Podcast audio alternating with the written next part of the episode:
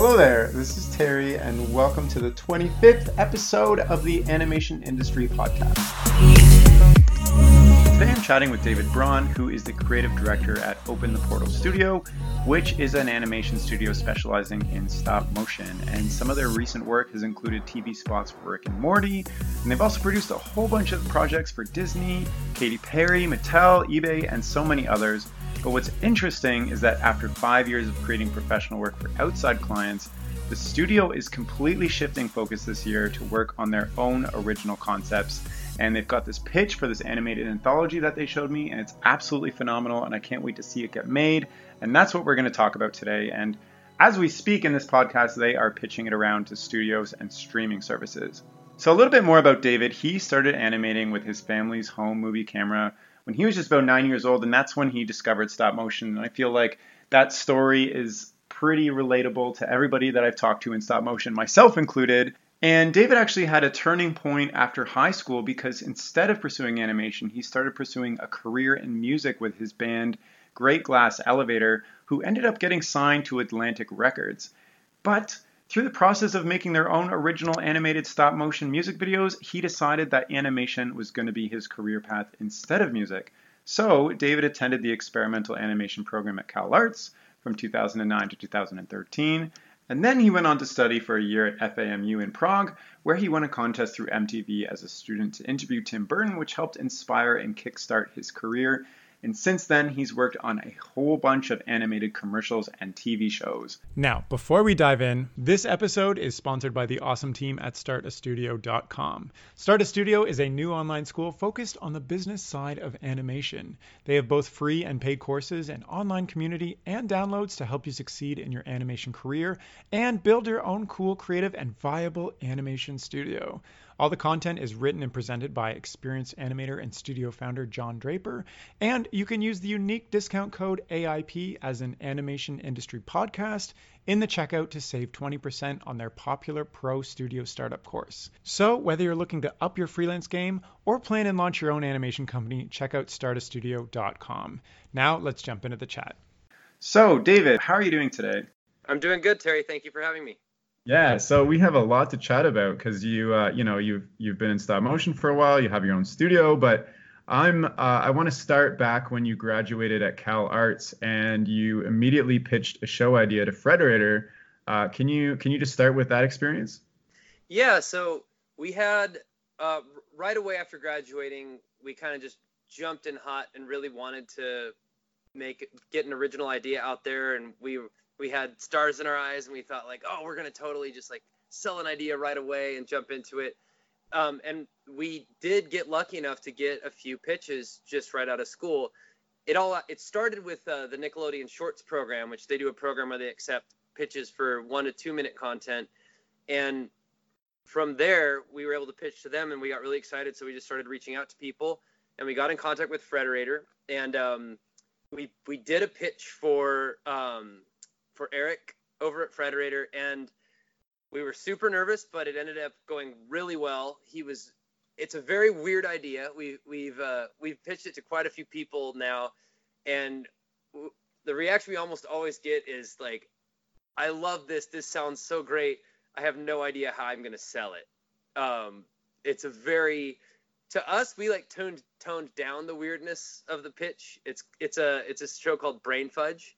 Um, to them it seemed really weird still. So, but we we pitched to Frederator and Eric really loved the pitch and he even told us like you guys have a great vibe, you have a great pitch, you had a good chemistry and everything. And um, that show it was like a, a mini series, kind of like an over the garden wall format that it was like telling this long story of the arc of a bunch of episodes. And he said, "We love this, but we're really looking for this like one episode at a time content." And so, if you guys ever have another idea uh, in the future, I'd love to hear it again. So, so what exactly is this pitch about Brain Fudge? Like, can you share some of the details? Like, why is it so weird? Yeah, so Brain Fudge is it's set in a future far, far away from ours. Um, where, where we first come into the world, and it, it's this sort of a Mad Max type of a place. It's this just really desolate way. It's actually the people call it wasteland. It's like this super desolate world and everything in in the stop motion like everything in this world would be very textured all like natural textures and things. And you you can tell that it's it's you know post post post post apocalyptic there's they're just scraping the bottom of the barrel to get through. And you meet this girl z who everybody in this wasteland is just pretty despondent. And they're all the the whole society is pretty depressed but they're just slugging through and she's trying to change things but nobody's really listening to her. And there's a second world that none of them are able to enter. It's just this sort of like you know thunderdome barbed wire sinister looking. If you the the rick and morty episode when there's all the little mortys getting tortured on the outside of that thing like it's the most sinister looking place. It's just this massive dome. And they know it's called beautiful world for some reason. And these uh once a month these ships come out and grab all like from the, the whoever's the newborn kids all of the crops all the like the resources including the kids are taken from wasteland into beautiful world. Not all of them they're scanned for some reason it's uh, they're always looking for positive things. So people like the happiest kids are the ones that are taken and so that's a big part of why everyone's very depressed and despondent there but so z is this main girl that we met and uh, where the show begins, she's kind of had enough. So we like established this relationship between Wasteland and Beautiful World, and Z decides she's going to do something about their situation. Oh, and also she, her little sister, who's very very young, is one of the kids that gets taken into Beautiful World. Z never gets picked because she's no fun. She just doesn't even understand really how to have fun, and so the robots scan the robots that pull the people in. They scan them, and so her sister was very fun. So she breaks in to this horrific, sinister place. And she follows the robot in and sneaks in and is just dropped into what we could describe as like almost an infinite feeling Disney World. It's like actually this candy colored, beautiful paradise in there. And there's just everything kids could want. It's it's like Pleasure Island and Pinocchio just on every steroid known to man. There's like crazy candy and rides and all kinds of stuff going on and uh, Z's trying to make heads or tails of this because she's never seen anything like this before. And um, what what we end up finding out in the show, she notices all of the kids in Beautiful World have these sort of udders on their head, like uh, like cow udders. And at the end of every day, so the kids like are encouraged to have as much fun as possible. And then there's these like big sinister dudes called the milkmen that just look like giant 50s like smiling milkmen, but they only have like one kind of face smiling. And they gather all the kids at the end of the day and then they like have milking machines that milk this substance in their brain called mind milk which is what they produce when they have fun. And that's like the fuel that keeps this world going. Um so the the the show is about she meets this kid max who's like the greatest mind milk producer in beautiful world but uh one of the other things at beautiful world in beautiful world once kids become teenagers and stop having fun, like they become all cynical, they uh, no one knows what happens to them, but they mysteriously disappear. So the kid Z meets is becoming a teenager, and um, and he knows he's going to have to leave soon, and so the the show is about the two of them banding together and trying to figure out what's going on in this world. And I think part of like the point that always uh, in pitches got harped on because we were originally pitching this as a show for kids, and we thought like, oh, this is such a fun idea for kids. So Max, he's supposed to be producing this mind milk, and he's becoming a teenager, so he's like becoming less and less fun, and he's running out of it. So he's trying to get it from other kids in Beautiful World. So he makes these like shady deals to get their mind milk and say it's his, so he can stay there. And there's an image in our pitch deck of this little kid like handing Max a vial of mind milk, and he's looking over his shoulder all sketchy, and it kind of looks like kids doing a drug deal. Um, and I in one specific pitch, the guy was like, uh, "Is this drug dealing in a kids show?" We're like, "No, it's." But um, yeah. So anyway, that was a, a way more detailed than necessary description of uh, Brain Fudge, and we decided to shift it to to pitch it as an adult show. But this was like we were, you know, we were just out of school and kind of trying to figure out like how to pitch a show and what it was all about. And that's actually an idea we're still very excited about and hope to create one day when we're able to have uh, have someone willing to take a pretty big risk on a show like that. Well, yeah, I can tell you're still really passionate about it, and thanks thanks for sharing that that whole pitch. That was great. Um, sure. But so over the garden wall, I wouldn't say is for kids either, and it's not for adults either, and it does have those really weird moments too in a similar sense. Do you do you think you could? It has like your brain uh, brain fudge. Did you say it was brain called? fudge? Yeah. Brain fudge would have more uh, like stickability now that over the garden wall has come over? Because because like you start off being like over the garden wall as an example. I do th- that that was a big comp we used and we actually even met with one of the writers of over the garden wall and and showed him our idea.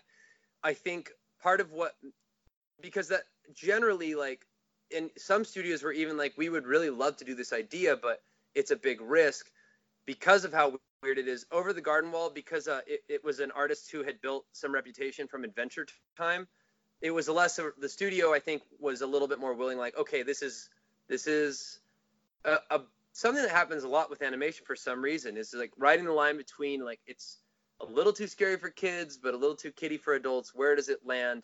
And they were willing to take that risk i think because they they had this artist that had some um, had already done some some adventure time stuff.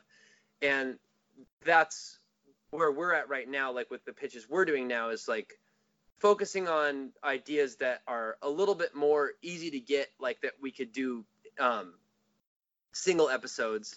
And that was one thing that people responded to us a lot too. Is it's like it's a bigger commitment to do a whole huge arc versus like starting out with like standalone shorts and episodes. So that's that's what we're focusing on now. And I do think uh, Over the Garden Wall is one of our biggest inspirations, and we just have nothing but respect for that show and the people who made it. And that's if if we could ever be like lumped in a category with them, it'd be a dream come true. Yeah. So, well, what's I, I'm interested. Like, what has kept your passion for this idea, even after it got rejected so many years ago? What's kept your passion alive for it all this time? Um, I, I think a big part of it was that the nature of like of those meetings was it wasn't a single time like we don't think this is a very viable idea or we don't really like it. It was always like, this is awesome. We just don't know how we can really sell it right now. And so, I mean, beyond that, we've just always, I can envision the whole world and series and character in my head, all the characters, and it's just, it, it would be the ultimate, one of the ultimate shows for me to make. I just, I, I know it would be so much fun to watch, at least for me. And, I think that's the, the best advice I've always gotten is like, do what you're excited about. Um, we have had other pitches that did not go over well, but this one, although it didn't ever got picked up, the pitch always went over very well. So that gave us a lot of encouragement that it was something worth revisiting in the future. So, well, if this is like your ultimate show and you have had other pitches that haven't gone very well and, and you are pitching other things, do you feel the same sort of excitement or passion for these other pitches? Because you, you also said that you're trying to create things more tailored to what a, a production company or a studio would want, I guess. We're trying to work in a, a format that would work better. I wouldn't say, I don't think, I don't think we really quite have the capability ironically, uh, that we don't really have the capability of making something tailored to what studios want. The, Brain Fudge actually was our attempt to do that because the the show we're pitching now was our first idea, and it, it, this is this is another. We're working with a management company now, and it's super helpful because we realize, for me especially, there's a disconnect between what I think is like, oh, that's gonna really go over well, or that's gonna be too weird. The idea we're pitching now seemed like it seemed too weird to us at the time. So we're like, when we had the opportunity to do the Nickelodeon Shorts pitch, we're like, let's come up with something that's more like easy to get and more fun and a studio an easier sell for a studio. And we that's when we came up with Brain Fudge, and uh, it was like, this is cool, but this is so weird.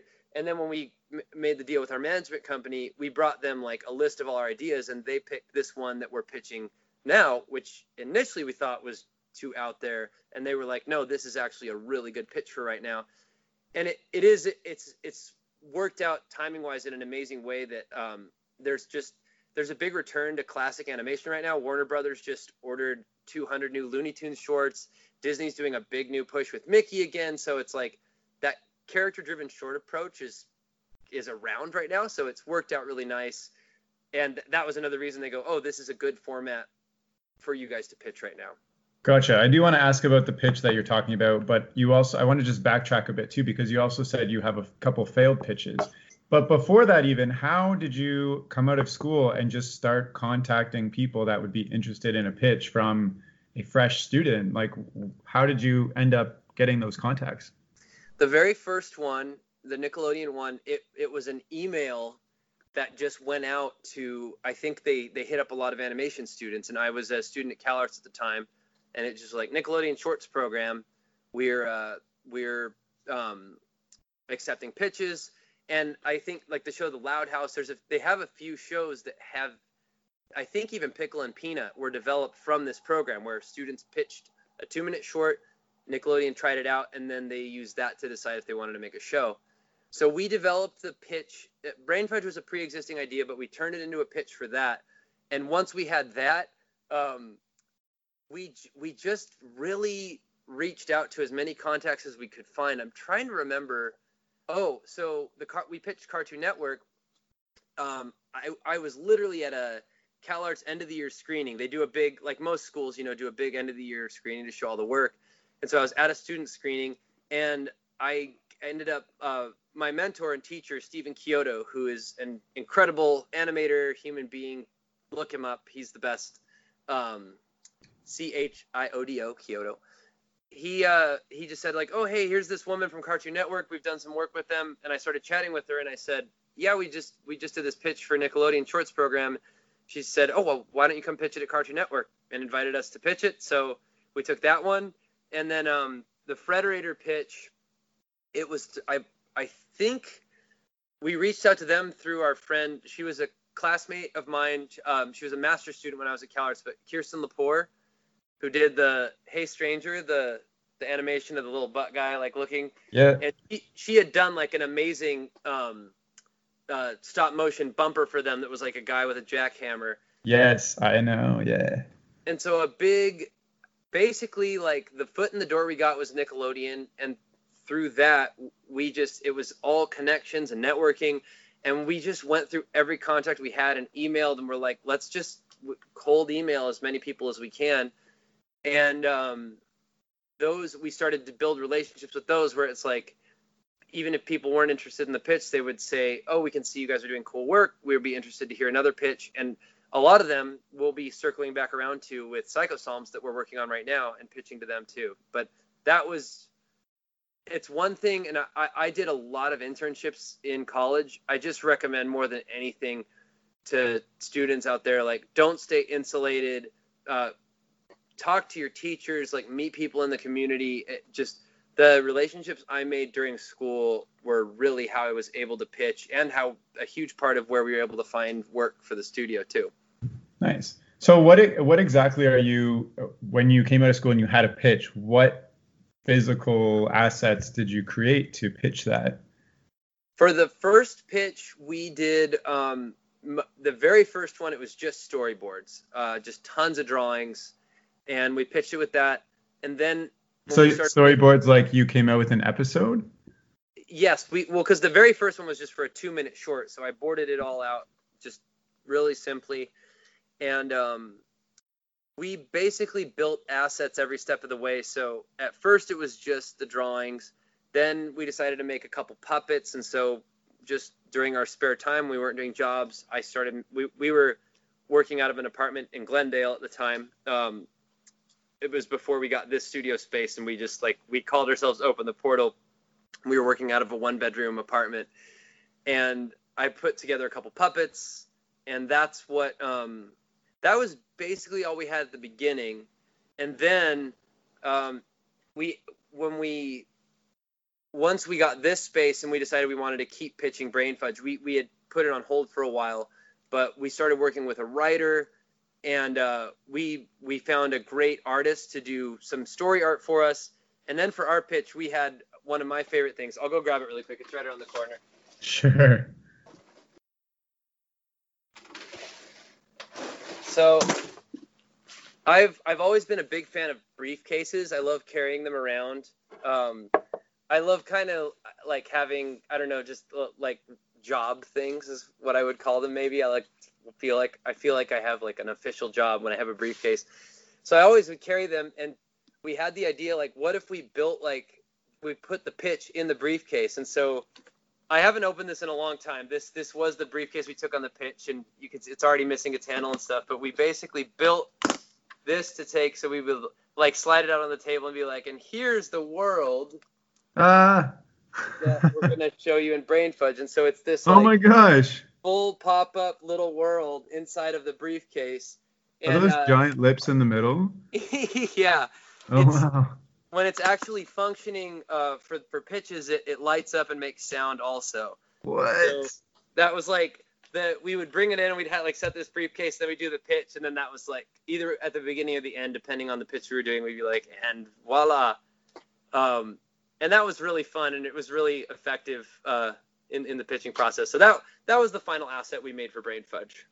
Okay, so storyboards, your personality, and uh, briefcase, and two puppets and two puppets. Right, right, right. Uh, So you were living out of an apartment, and you weren't working, and you were just working on pitches right out, out of school, like. No, we were doing everything we could to meet ends meet right out of school.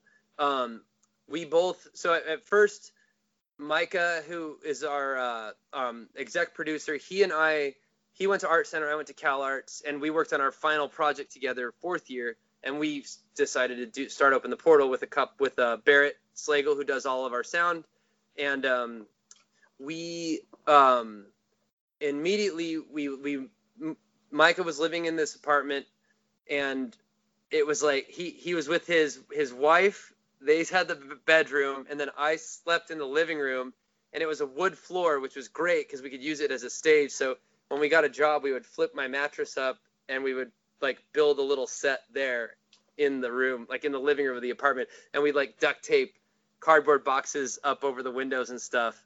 Um, but so we were doing any little freelance jobs we could find. There's a, a few still on our website. Um, my cousin owned a pizza restaurant called Pizza Guru in Santa Barbara, and he's like, "Hey, I'll give you guys a couple thousand bucks to make an animated promo for us." We did a lot of spec work, and uh, we were also moving, working for a moving company. So like on the side, Micah and I were like doing freelance moving jobs, and just he was doing some photography. We do wedding videos, whatever we could do to keep enough money to pay our bills, so that we could keep doing the pitches and keep doing animation. Wow, that sounds really stressful. How, like, how did it?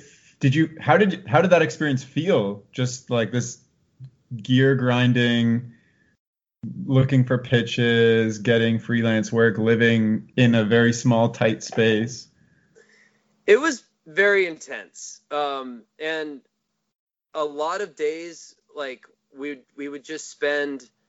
We, we made these huge spreadsheets of like here's all the studios we want to work with here's all the ad agencies we might be able to get a commercial with here's all this and there were a lot of days that we just sat for hours just sending cold emails to literally thousands of people um, and it was a little claustrophobic but i do have to say at the same time it, it was it was really fun because um, we were just i don't know we were really just in it to win it. We were really excited about it and we knew we had something we were very proud of and um, it you know it definitely felt like something we had to earn um, and it was very stressful at times. It still is you know it just in a different way but um but yeah that was there, there was it was very intense during the time that we were shooting and doing everything out of the apartment Wow. Well, you you've also run your own studio for the last five years, and uh, congratulations on that. But how is how has that changed? That uh, you know that reaching out to thousands of people and working in a small studio space. How has that changed over time for you? Well, the thing that's changed, so at the beginning, like there were, I think right now we're in a place where we've built a lot of great relationships. We've had a lot of great clients. We've uh, we know a lot of people at studios and things like that. Um, but being that we're still like an independent studio, there's a big curve between like in an independent creators and then a huge ad agency or like a huge media production company and we've the the struggles or the challenges we face right now are figuring out like where we fit in between those worlds. Um, it's like we're too big to be just like a freelance, a little freelance studio, but we're too small to be a giant media production studio. So it's just figuring out we we we've expanded pretty pretty big compared to what we were in before. We this is a a giant Quonset hut, like an old airplane hangar, basically that's been built out with stages and offices, and um, it's it's hard to strike the balance of like like we've gotten we've had jobs, and I think if we ever get a show, we don't have enough space here to shoot that, but when we're not doing a job, we don't need even the amount of space we have. So it's like it's a little bit of a struggle just figuring out what the balance is. Hmm. And that was a big part of our. I, I, I know we'll get to that a little bit later, but that was a big part of our decision to really focus on developing creative projects and not. Tr- at first, we were trying more like we're going to be a big commercial production house and use that to fund our projects. But now it's like, no, we're really we really want to focus on that development part. Okay, well, yeah, we def I definitely want to talk about that. So let's just backtrack back to those pitches. So the second pitch you uh, you you had, you said it was kind of a, a failure. What was that one all about?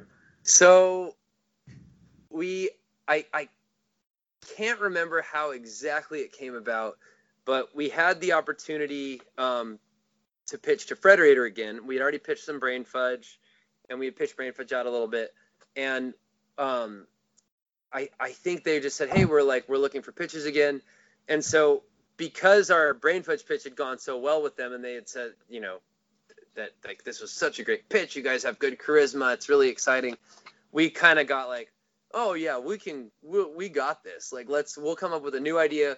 It, and they were saying we're doing pitches in about two weeks, and we're like, oh, we can come up with something for sure. So we booked a pitch without having an idea developed yet, and then we just spent those. We we were in a space where like we had made enough from the moving company that we didn't have to work for a couple weeks. So we're like, let's just go all in and we came up with this idea called the portal in Bob's garage. Bob is Bob is a character who exists here at Open the Portal. He's a real human being, and uh, we've worked with him in some capacity for like 15 years. He's an old friend, a mentor. He used to be the producer for our band, and he's indescribably unique. Uh, this guy, I I couldn't do him any justice. It, we we might have a podcast one day and have him on it just so he can speak for himself very he he's you know like Chuck Norris. There, there's all these like Chuck Norris jokes and the most interesting man in the world, the Dos Equis guy. Bob's like both of those, but total it's real. Like his stories are just unbelievable. So anyway, we came up with this whole pitch where he like because um, Bob's garage was where I met Micah way before we were both in school. I would do my um, I was roommates with Bob when he was producing the band. I rented a room at his place and I the garage they didn't use it, so I would make animation in there. And so we came up with this idea that was like set in that time, and Bob's garage actually had a portal in it, and Bob was like this mystical like sci-fi wizard sage guy that would like we would it was like kind of like home improvement they go to wilson like oh i've got this problem and he gives them advice but bob would give us advice by like taking us into this magical realm through the portal in his garage. And Bob's like an old hippie, like he's he's kind of a a hair metal hippie. He's like a hippie, but he was into like like crazy hair metal, and he was in all these hair metal bands. So so we kind of had had that idea, and we brought it to um, Frederator, and we were just like we were pretty pumped up. We're like this is this is such a winning idea. They're gonna love this. And um, we came in, and and he even said like oh, he's like, I've got this new intern. Hey, come in here. These guys did a great pitch last time, so I want you to take notes and, and just kind of see what the pitching process looks like. So he pumped us up to her too.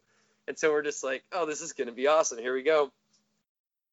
So we launch into the pitch, and like all the moments in a pitch, you want to construct it like a comedy routine. You have moments where people laugh and gasp, and every moment where we were expecting an emotional response, it was just kind of like, huh, hmm, and like all these points that we thought, oh, this is going to be such a great joke, nothing landed, and it started getting like the awkwardness was palpable in the room. Like everybody was like, Ugh! it was like being in a bad comedy show, but we were the comedians. And he, the, the the intern kept looking at him, and he was looking back, and so we got through it. But by the end, like we were just like, oh man, this is like so. But we tried to kind of keep up, like, um, yeah. So what do you think? And he's like, uh, yeah, well, um, I can tell it needs a lot of development. And he was trying to kind of find some nice things to say. And i said like well what we were going to do some more work on it. Why don't we we'll develop it a little more and bring it back to you guys. And he just goes why don't you see if anyone else in town wants to hear it? Like basically right in front of it just was like no i don't ever want to see this idea again. And in fairness uh, to the situation it was a, like very half baked um, i still think it's a really fun idea but I think we were way too big for our britches, and that we really we had really prepared for brain fudge, and this one I think we just we we our our egos took the wheel, and we learned a valuable lesson from that uh, that pitching disaster. And right after we got out of the pitch, we were like, we need to go to Cold Stone, and we went to Cold Stone and got just huge ice creams because we felt like we just got our asses handed to us. oh my gosh. Well, okay, so old eccentric guy who uh, lives in a garage and has a portal to another world. Kind of sounds like Rick and Morty to me a little bit. Yeah, that's actually crazy. So I, so I haven't thought about that. Um, so why do you think this pitch went so poorly? Like, if you believed in the idea, you had the confidence. What was it that that really fell short that you would go back and change? I think just mostly preparing would be the first thing. And just never I, I, remember reading an interview with steven spielberg when he made um, 1941 and I, I think it was his first film after jaws but he just basically he felt like he didn't need uh here's the answer getting good feedback and really listening to people's critiques and taking them to heart. Um, i remember reading this article and steven spielberg said like after jaws I, he felt like he was invincible he could do anything. Everyone was going to love anything he put out. And um, 1941 was really poorly received. And he said a lot of it was he didn't take feedback. He didn't listen to critique. He felt like, no, I'm Steven Spielberg. Like, I know what I'm doing. And um, for us, that was on, on the smallest scale ever. But we felt like because we had had like a good experience with this other pitch, we didn't, went with the brain fudge pitch, we were filming ourselves every day, sending it to our friends asking for a critique. Anyone who would watch it, we bring in our parents and our relatives and friends, and do and we practiced and practiced and we like took notes. And with this one, we didn't do anything. We just just jumped in blind. And um, yeah. Well, that's interesting because, like, in my mind, a pitch is like you show up and you have your presentation and you just go for it. But you're saying like you filmed yourself and practiced and practiced and maybe you didn't realize how much it changed over time the actual pitch because the second time around you just had that confidence being like we're going to do great. But yeah. if you were to redo that pitch the rick and morty uh, parallel show you would film yourself get critique like you think the idea is still there it's just the execution that really fell flat. Yes. And i think yeah and, and just there's so much value in especially if you're making a show or any kind of art or music or anything it's like it's it, it's a conversation. It's not just you but it's like what you're saying and then also the people listening to it. And a lot of times um, it might make total sense in your own head and then you explain it to somebody and they go oh yeah it's all about this. And it's like wait no it's not. Um, I, I, think it's it's just so valuable to get feedback and um, and have it, it helps. It's it's like communicating in general. It's just uh, if you totally dominate conversations and don't listen to what the other person's saying, it's going to be a one-sided thing. And I think it's very for for especially making TV movies and things like that. Just getting outside opinions, it really helps helps the idea to be like more fully formed. So is and and when you said you'd be more prepared, is that is that the only thing that you would change? Um, I think given the nature of the situation, I th- like because they the the reason we developed it so fast is they said, hey, we're we're taking ideas in two weeks.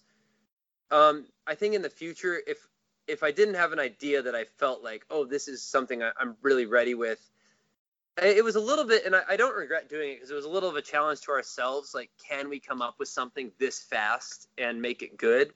And um, I think the answer was we could come up with a good idea, make it good, maybe not so much. Um, so I, I think maybe if I had to do it again, I would have uh, I would have said like, hey, thanks for inviting us to pitch. We don't have anything ready at the moment, but we'd love to schedule something on your next round, and then actually taking the time to develop it properly. Cool. So uh, you're working on your next big pitch right now, and you and you have like a lot of experience pitching because you have five years of like commercial client work.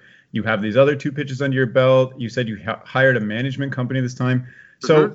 can you what it, what is this next pitch? Can you give the gist of it? I, I don't know if you can share the whole thing yet, but can you? Yeah, I can. A little bit. Gist of it. So we have these characters that have been with the studio since the beginning, since way before even uh, the Time Crow is our main guy, and actually this, um, this is the very first. This is not him. This is the Clock Man. This is like his ancestor. But this was a T-shirt uh, for for our band back in the day, and it just became our unofficial. Um, I'll figure it out later. He he became our unofficial mascot, and and we just we love this character. We love the idea of this kind of human embodiment of time, like a, a kind of weird spirit character that represents time. And so the we always we always wanted to do a project featuring him. He's called the Time Crow. So it's like it's like the idea a scarecrow scares birds away from crops that a farmer's trying to hide. Uh, the Time Crow is like he's scared. It's it's the concept of time that scares people. Like, oh, should I do that? Should I take this risk? Should I try that? Will I have enough time? but then you realize it's somewhat of an illusion and it can be your he time crow can be your best friend or your worst enemy depending on how you treat him so this pitch we came up with this idea we're huge fans of that seven minute animation format the old like looney tunes shorts the fleischer brothers stuff the mickey stuff and something that resonated so much about those characters is it was always in a time where we were going through something difficult in the world, like the Great Depression or World War II. And Mickey and Bugs and these guys were they were always these underdogs that like Bugs was just trying to live his life in his rabbit hole and eat carrots, and then you know Wiley Coyote or Elmer Fudd or whoever would come along with a shotgun and just you know mess with this whole thing.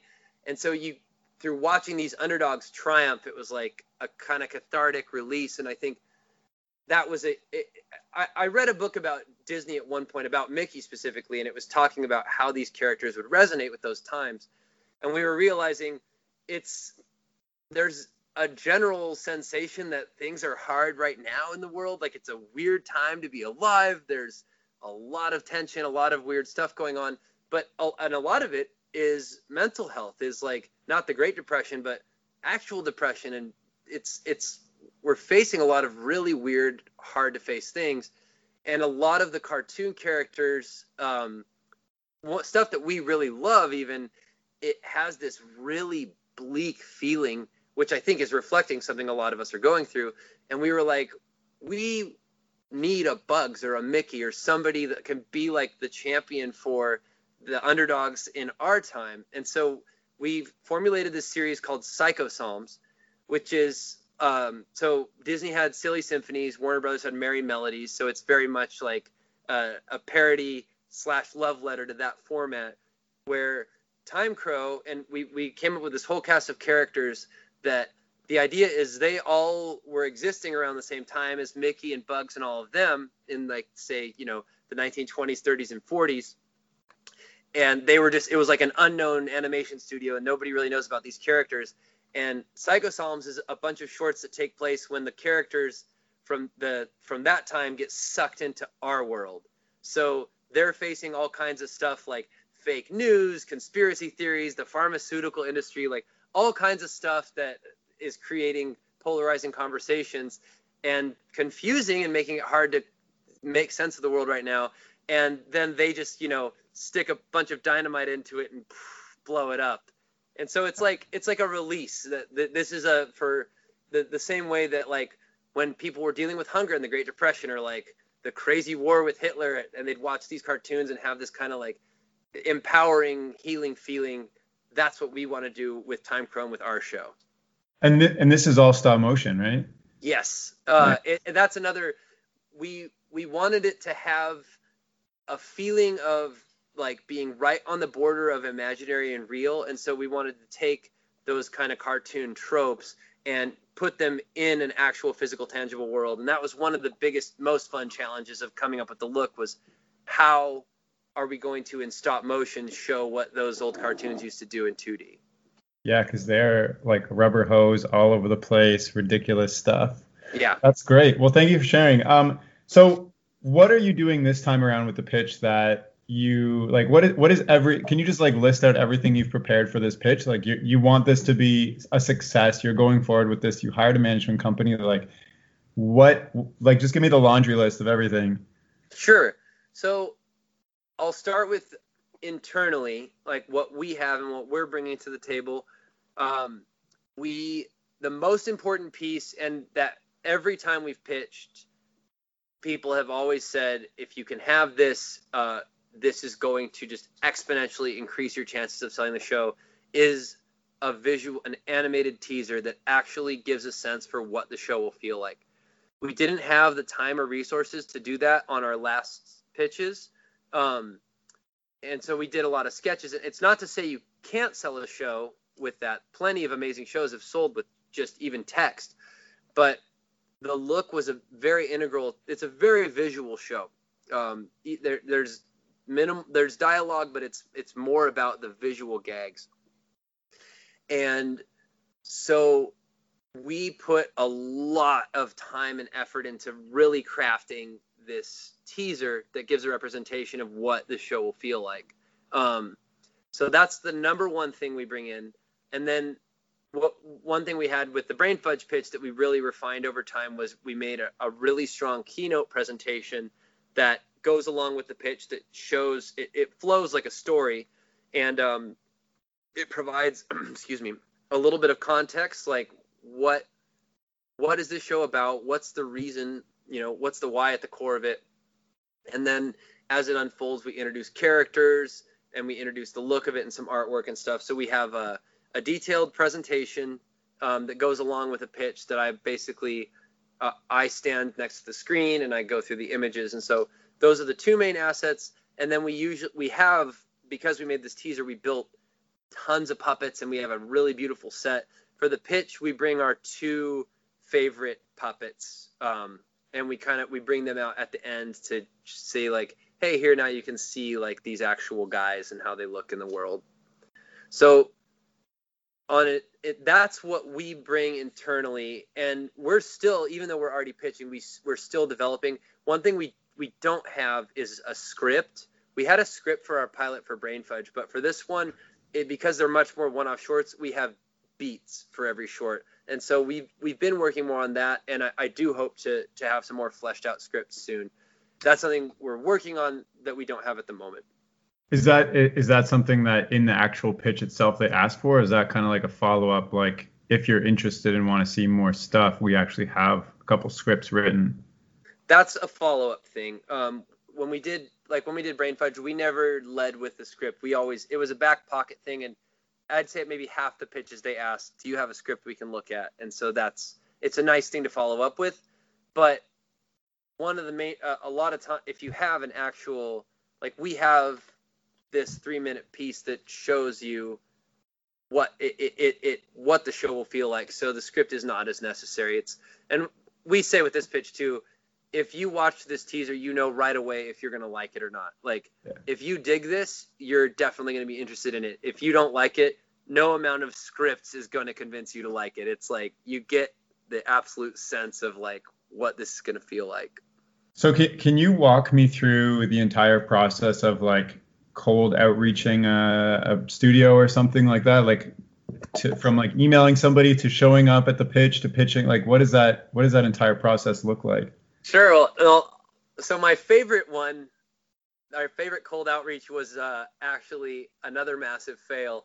we pitched to um, we were in Burbank, so I think it was Cartoon Network. We had done a pitch for Brain Fudge, and we were driving back, and we passed the Walt Disney Animation Building, and we were like, we have all the stuff ready for the pitch. Like, why don't we just go show up and see if we can pitch right now?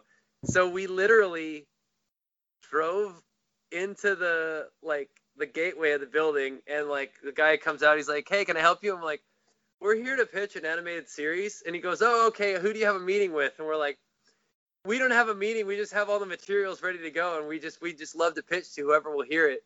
And the guy was just like, "Are you crazy? Like that's not how it works. You can't just da da da da da."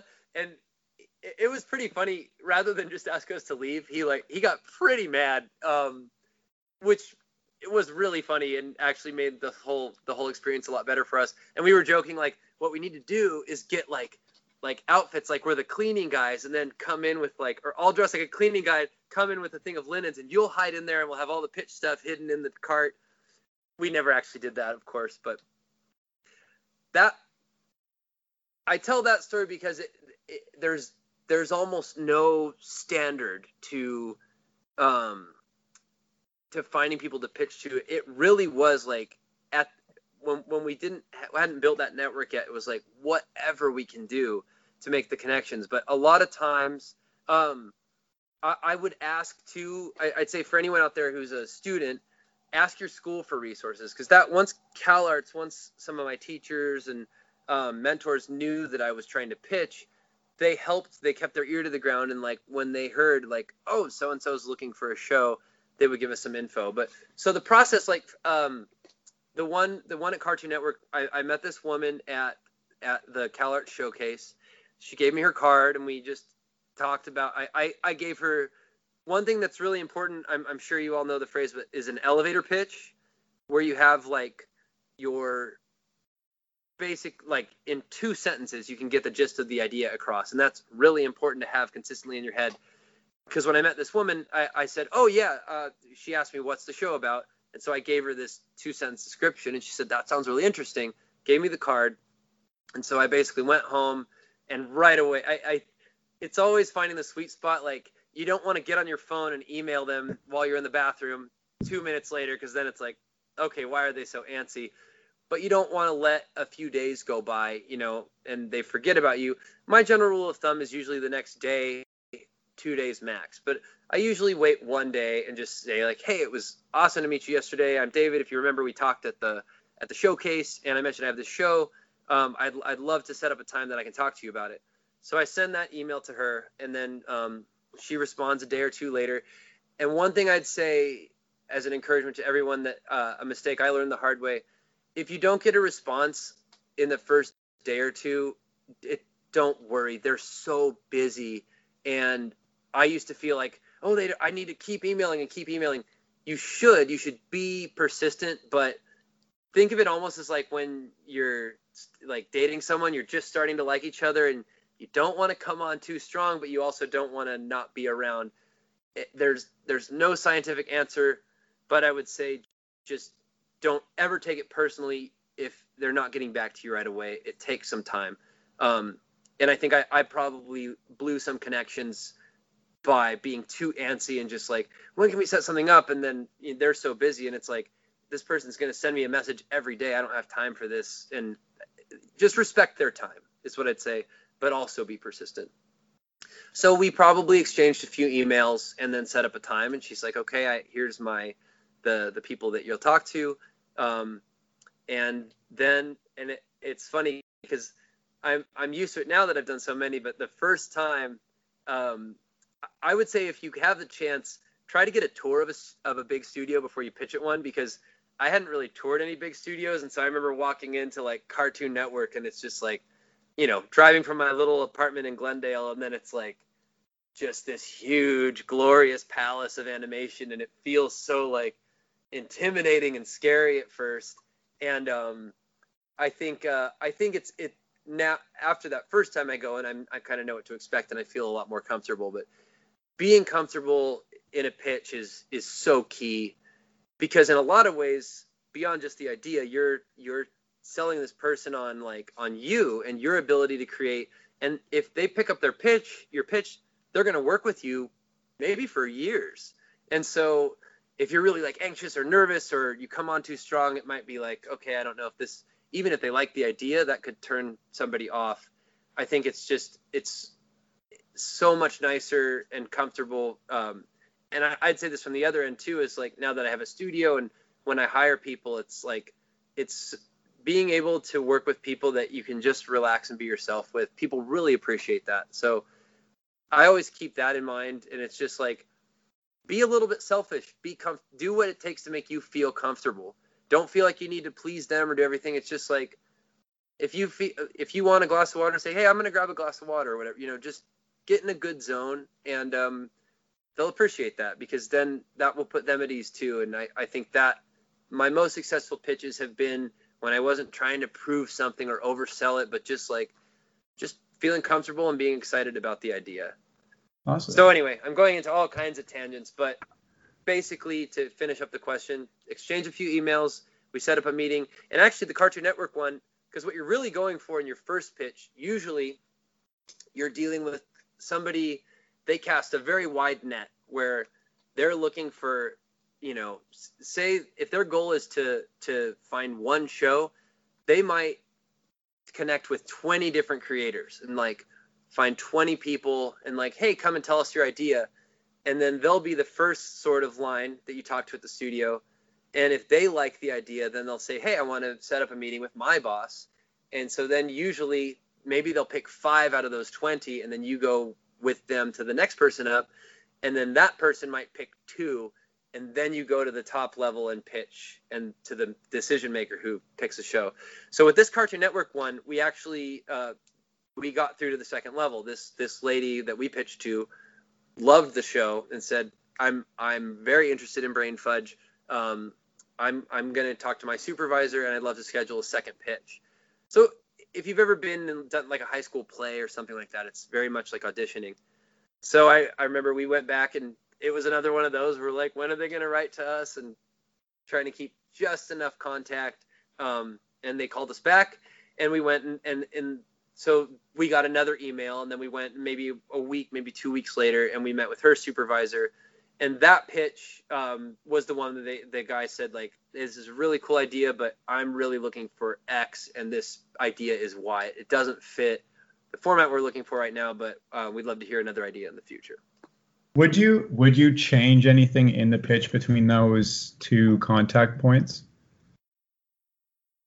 what do you mean, like about the content or how? Yeah, would you would you be would you look at the reactions and think, okay, this part didn't get such a good reaction, so I'm actually gonna, I don't know, add a new character or add some other element or something like that to make it a little better, or would you play it safe and do the exact same pitch the second time? I it, everybody's different. For me, we do that regardless. Like we are meticulous at um at archiving information like every pitch we do immediately after even when we're practicing it. And right now like with our pitch every single day at five o'clock in the studio we run through the pitch and anyone who's in the studio we invite them to listen to it and give us notes. And we are constantly refining it and making it better and better. And every especially in a pitch if if like the one i told you that was a train wreck there were all these jokes that we thought were going to hit and they didn't hit. And so we really keep note like if that joke didn't hit or this character is not being received well we it's uh, we always maintain the integrity of the idea. Like we don't want to change you know the idea but the way that the stuff's presented if, if it's like if i'm describing it this way and it's working really well we might amp that up. And if there's something that we thought was funny but generally isn't getting a laugh we might take that out or change the joke. Um as far as to the question of having it be different at the different levels? That's a good question. I I for me it would be more just refining the pitch a little bit more. Um, but I would say with all this in mind, there's also no formula for there's like in our current pitch, we have a bunch of jokes in it, and there's like one of one joke every time we say it in the pitch, the whole room laughs. We did one and nobody laughed. But they laughed at all these other jokes, but that one they didn't think was funny. And so it's also really good. I, I think it's a numbers game, and that's one reason we do it to as many people as possible because not everybody thinks the same thing is funny. So we like to get more of a wide view. Um, but it's important to be ready like if and also if anything technically goes wrong if you forget your line or you forget what you're going to say just be ready to always keep going because the poison pitch poison is if you stop and you freeze and you don't know what to say or keep going and like that was something i had to break from early on when we'd have like our jokes constructed and i'd usually pause for a laugh and then we do one and if people didn't laugh i'd be a little bit deer in the headlights like oh they didn't laugh but so you, you just learn through refinement to not be ready for a laugh, but don't expect it. And if they don't laugh, you just right into the next thing. Don't even give them time to think about like, oh, I didn't think that was very funny. Like, and if they do laugh, then you can.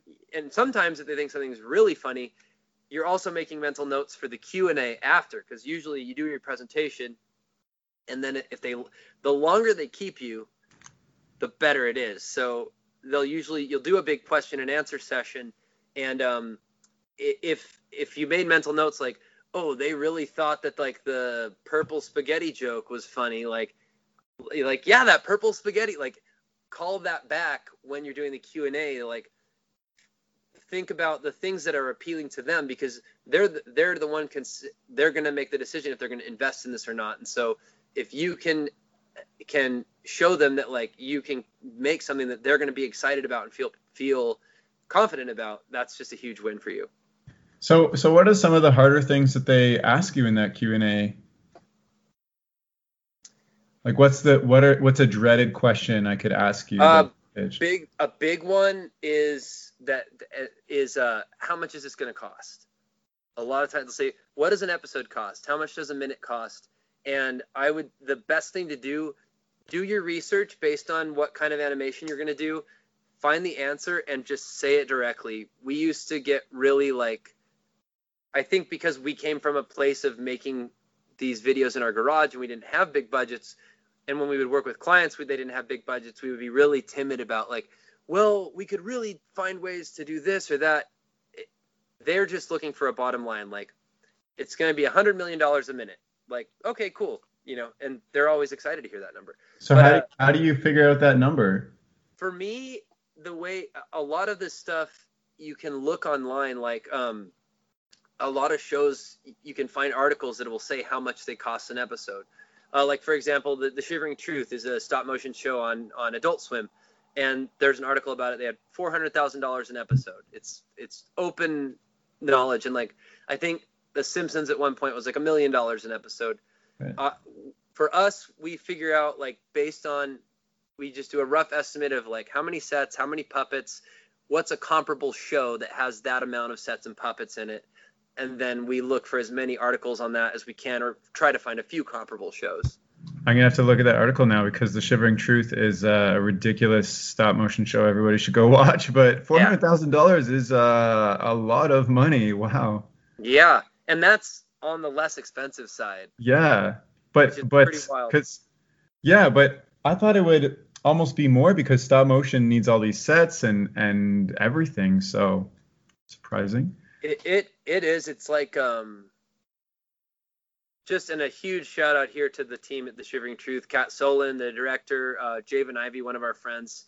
Who, if you get the chance, uh, I'll connect you with Javen. You should you should get him on a podcast uh, about just stop motion wizardry. Kludging is what I think we call it when you just make something happen with no resources. He's a brilliant, brilliant uh, mad scientist genius guy. But um, I think he's a big part of that. Like they they did a phenomenal job at making that budget look like so much more. Um, it's very impressive. So, what are some of the other business related questions they ask other than the oh, bottom yeah. and what's it going to cost? Like, who's managing it? Who's coming? Who, where are you hiring people? Who's this being outsourced to? Do they ask all those things in the? No, pitch? not so much. But I think one thing that they do they they if you don't include they will ask our comps like what is this show like what what are because usually they're thinking about it from a business perspective. Like, I need to get a show that I want to get something I'm excited about, but I'm going to invest millions of dollars, or my company's going to, and you know, I'm on the line for this decision. I want to know, like, okay, oh, you're making this like, uh, it's it's going to be a character drama, but with like really crazy cartoon characters, like and like BoJack Horseman. It's like it's really colorful on the surface. It looks like this colorful, crazy Hanna Barbera cartoon, but then it's this deep adult character drama. If you can point to those things, that really helps them paint a picture of um, of whether they feel like they can find a home for this. And and uh, that was something earlier on. It, it's almost like if you're in a band and they're like, what band do you sound like? Every band wants to think, no band sounds like my band. I like the most. We're, we're just our sound, but it's not an insulting question um, for them. It's like if it's a record label, it's like we know that people that like like our label enjoy these kinds of music, so we want to know what we what could be comparable. And I used to shy away more from that question when they'd ask. I felt almost like it's a trap, like oh, are they asking what I'm in? What are we um, imitating? But it's it's so they can get a picture of of where they can find a best home for your show. So that I think um, that used to be a dreaded question for me, and now we really think with that in mind first. So we really think through what would our budgets be, what are similar shows, and also if you can just talk a little bit about that, like yeah, our, our show's a lot like Rick and Morty, and uh, uh you know Rick and Morty started as this like single show on Adult Swim, but now they just got renewed for 70 episodes. Like if you can talk a little bit about, and their audiences love comic books, and like we actually are super influenced by comic books. That's a big part about what we do. I think um, that that's a super helpful thing to be prepared with because if you don't have that in the pitch, you'll probably get asked about it. Oh, hmm. I, I, mean, well, thank you so much for sharing all this pitch stuff. Uh, I, I also am curious as to how you kind of ended up in this place. So maybe we can switch gears a little bit and talk more about Open the Portal as a studio. So out of school you started pitching and then you started picking up freelance work to pay the bills and then that freelance work turned into a full-fledged studio for the next five years right? So uh-huh. can you can you share that that journey and experience too and and how you because i know you built up all that commercial work but now you're just scaling back to work on pitches. It's like you're coming full circle all over again. Yeah um i think this basically at the beginning, our goal was that we're going to be we're, we're going to be 50 50 um, because we really wanted to make our own ideas, but we weren't really interested in developing an idea just to sell. Like, okay, let's like, what are people buying right now? Let's make that. We really wanted to do stuff we were already passionate about. And so we figured the best way to do that is if we can self fund projects. And you know we, would still want to work with a studio like like pitch things but if we can self fund the initial thing that could help us really get our foot in the door. So we when we were we were still in the apartment um we would just like like i mentioned we our first projects were uh, my cousin's pizza place. Uh, we reached out to a, an independent beer brewing company coffee places just and we basically knocked on doors and said hey we we have these skills we want to make something and we're willing to do it for you know work with whatever budget you have at the moment. Like we would mostly be doing instagram content and stuff like that like for this beer company. They're like well we want to do an instagram video we've got 3000 bucks which that kind of budget doesn't stretch very far with stop motion but for us it was like um it it didn't we we were more just trying to build up our experience because we want we we couldn't go to bigger companies because we didn't have a resume so once we got those under our belt and we had a few little things, we also did a few spec projects. Like we reached out to some companies and said, "Hey, can we make something and you decide if you want to use it or not? If you don't, can we use it at, in our resume?" And so we built like a library of projects that way, and then we started sending those out to slightly bigger companies. And so our first projects we were getting budgets of like a thousand to three thousand dollars, and then we could start targeting like five to ten thousand dollar ones also from uh, Barrett and my connections from our band days, we connected with a lot of old musicians and people at record labels, and then we were able to. We got a a, a really good job doing a music video for Hodgy, one of the rappers in Odd Future, and um and that that was also through a classmate at CalArts who was friends with him. But um, once so it was just basically convincing people to trust us to do these projects and then every, every one was a chance that we could kind of prove we can pull this off we can pull this off and then like slowly leveling up. Um, and i also i was working a lot as a freelance animator and we had an opportunity i got hired so before before we did open the portal we were essentially just doing our own freelance jobs and even everybody at open the portal now are all individual freelance animators that ha- a lot of them have their own studios. Uh, Kongmin Kim, who we work with a lot, has Studio Zazak. Um, Nick D'Agostino has Pox Films. Kike Rivera has Acho Studio. But so we all had our own thing, and I was working a lot as an animator on commercials and had the chance to work with PES, who is just one of our, our all-time heroes in animation. We loved his films, and even just to get the chance to meet him was incredible. And then being able to work on a PES project was a huge dream come true. So working on that was also able like we were able to start showing people like hey like we've made these commercials and also like we've helped on these ones like i've animated on this commercial or that one. And um, one huge word of advice i would give to anyone um, out there who's an independent or freelance animator or has a studio always be very very careful about how you present your work. Um, the commercials that i worked on with PES we presented sometimes like to clients along with the other work like this is a commercial we worked on.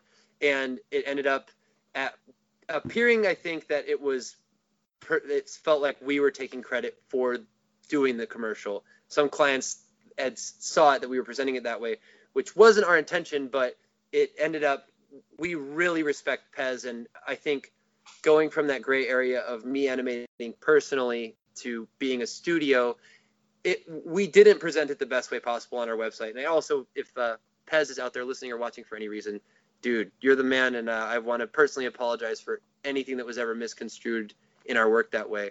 Um, and we hope to work with him again one day. We we just love PES's work, but that that having just that resume and people knowing like, okay, these guys have they've created cool commercials, they've worked on cool commercials, they they've um, a lot of our spec work, our music videos, all of those things, we were able to start finding clients that would trust us with slightly bigger things.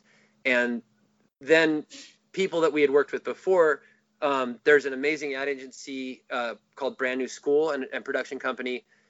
We had done a, a Barbie video with them where we just came on as the animation, like basically it was just me animating at first, and then we brought in a team to help them flesh it out.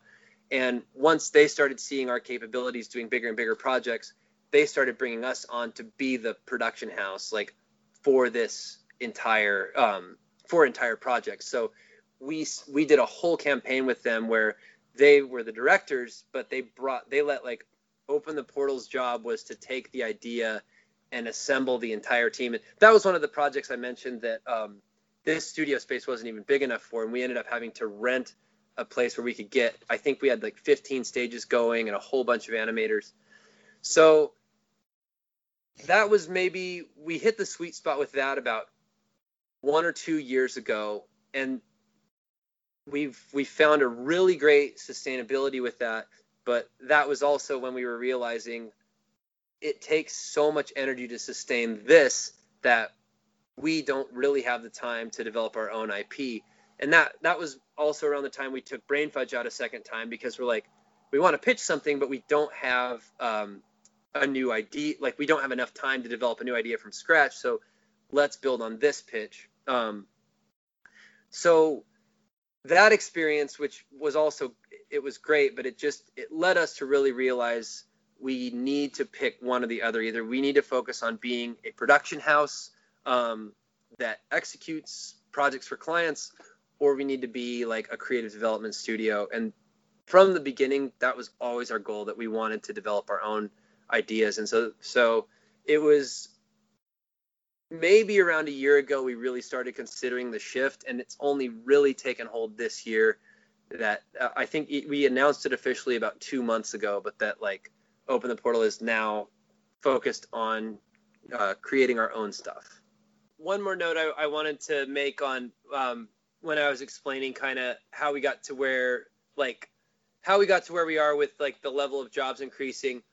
We took some jobs that were very low paying, but it's I it's very important that not to underbid yourself. That's like been a big problem in a lot of freelance work is people bidding really low to get a job that like my everyone knows good and well it's like that job's going to take twenty thousand dollars and then a bunch of people like oh I can do if we do five thousand we'll get our foot in the door. I wanted to be very clear that I'm not advocating for that.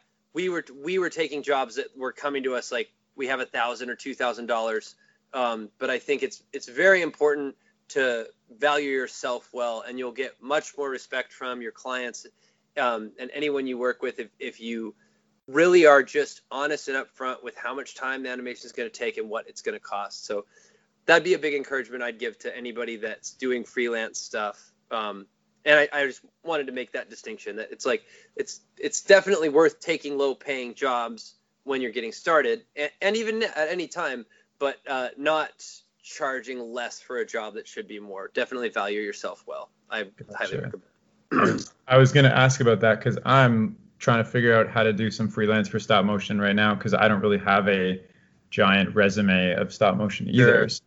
That's that's what I'm looking at doing right now. So thanks. Um, so right now the state of Open the Portal is uh, all of your resources are going towards pitching.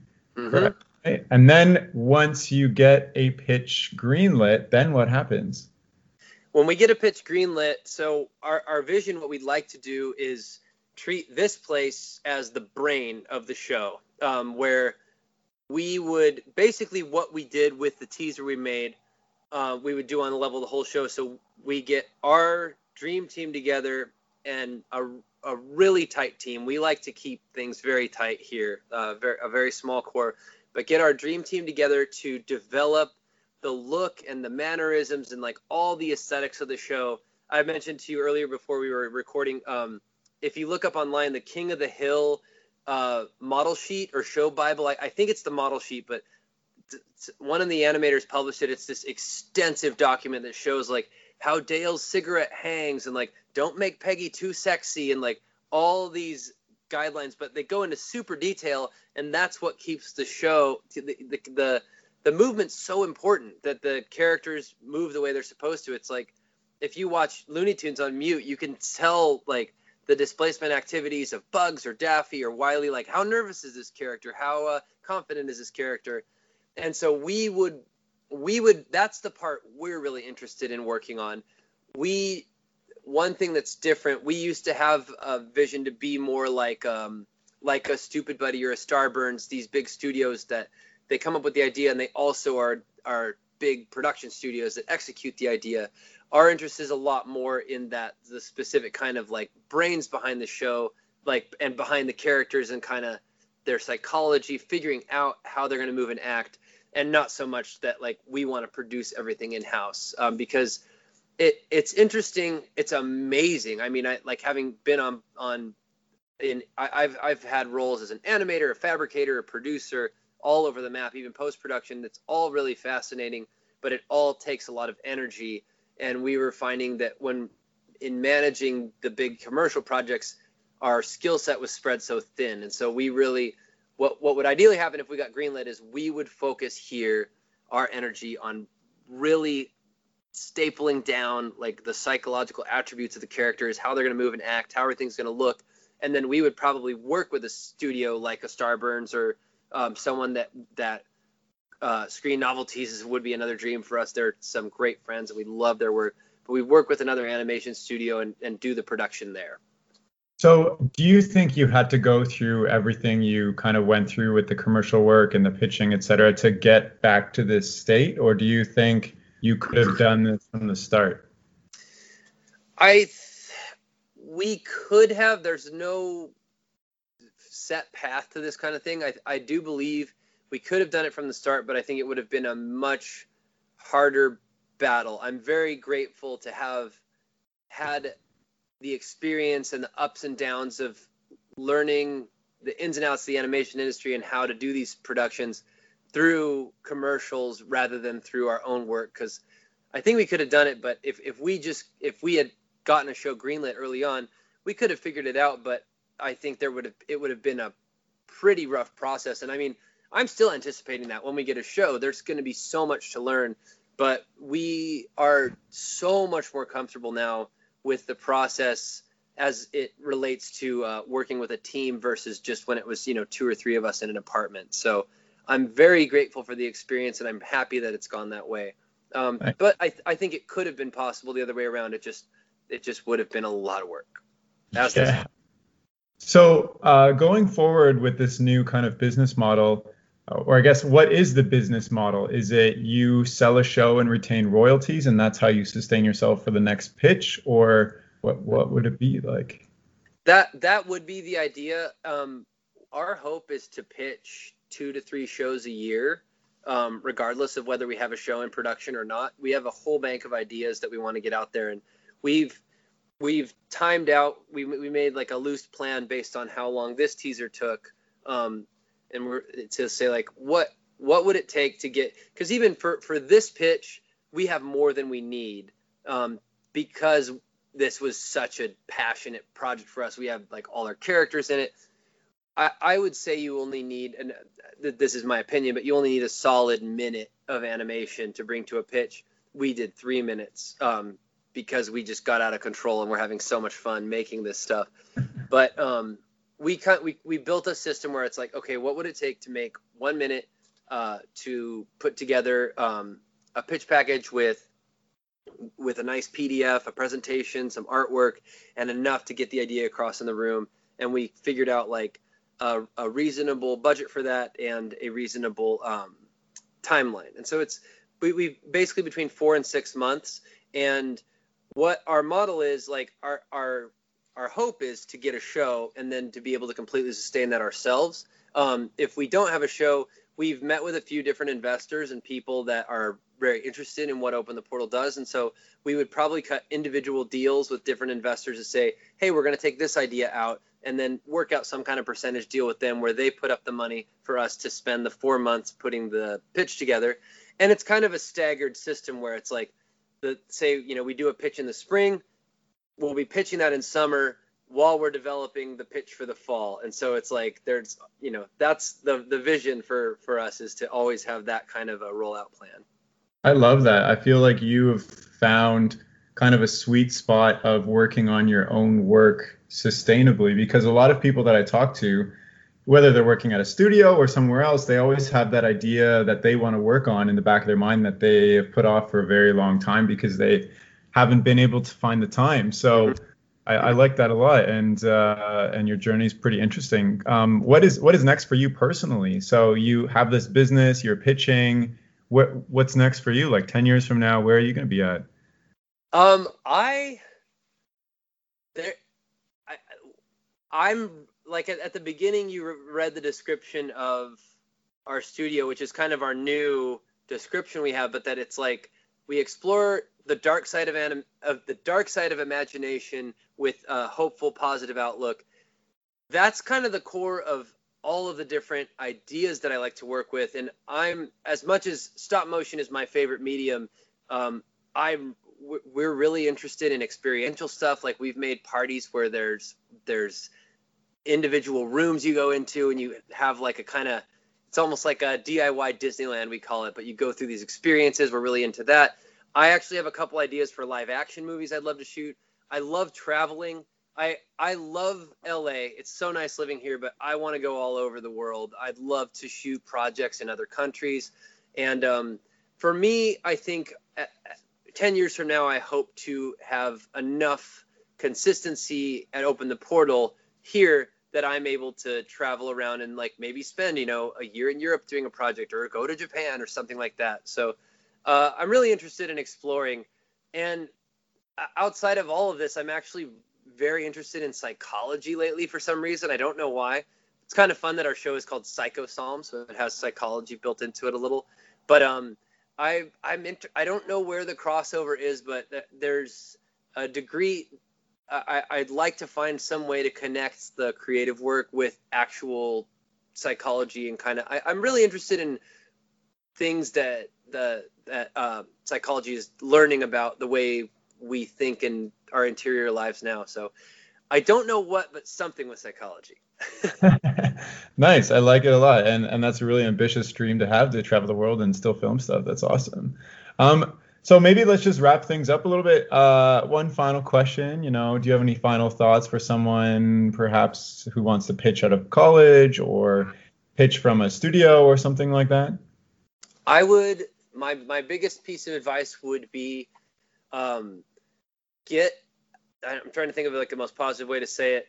Um, the sooner you can let go of your ego, the better. Uh, you'll you'll make progress in leaps and bounds if hold on to your passion as hard as you can, but don't be so precious and personal about it. And I'm I'm saying that because that's how I was at the beginning, where it was like I can't. This is going to be exactly the way it is. Listen to everybody. Like talk. It's it's you'll learn so much more if you're open to feedback and critique, and if you can like consider that for a minute somebody might have a way better idea than you do, and um, that through making that shift um, you'll also be much more fun to collaborate with. People will like working with you more. So I would say, um, and it's it's hard to tell sometimes for yourself how much of a weight that is on you. Only other people can tell you. But I would, you know, get show your stuff to people, let them critique it, and just listen. I I, I used to always like, hey, can you critique this? And then someone would go, I don't really like that part, and I'd be like, well, here's why I did it, and then I'm defending it, and it's like why did I even ask them to critique it then? It's like, listen, you don't have to agree, but um, let go of the ego, and then your I think your true stuff can shine through in the best way possible. Definitely, yeah, that's good advice. There's a there's a literary term called killing your darlings. That uh, yeah, yeah, uh, yeah, absolutely. well, thank you. Do you have anything else you want to share or anything at all? Um, I think uh, I would end with the, the expansion on the Kill Your Darlings. Let's see. Barrett, who is one of our co-owners and does all of our sound, um, he always uses this phrase: "Create like a child, edit like a scientist, detach like a warrior." and I think that sums it up. When you're creating, be as completely open, anything goes as possible. When you're editing, be completely methodical. And then when it's time to let go, kill your darlings. I like that. I'm going to use that. That's great. cool, man. Uh, well, thank you so much, David. It's been a really great pleasure having you on the podcast and uh, great meeting you too. You're welcome. Thank you, Terry. And uh, for anyone out there who would like to see our short or teaser, we're not able to share it publicly, but uh, Terry will give you the info. Send us an email, and we would love to share the private link with you. Yeah, and if, if you're listening and you want to get in touch with David or see the teaser or follow him on Instagram or perhaps even buy his pitch that he gave in the description earlier, uh, you can reach him at david at opentheportal.com.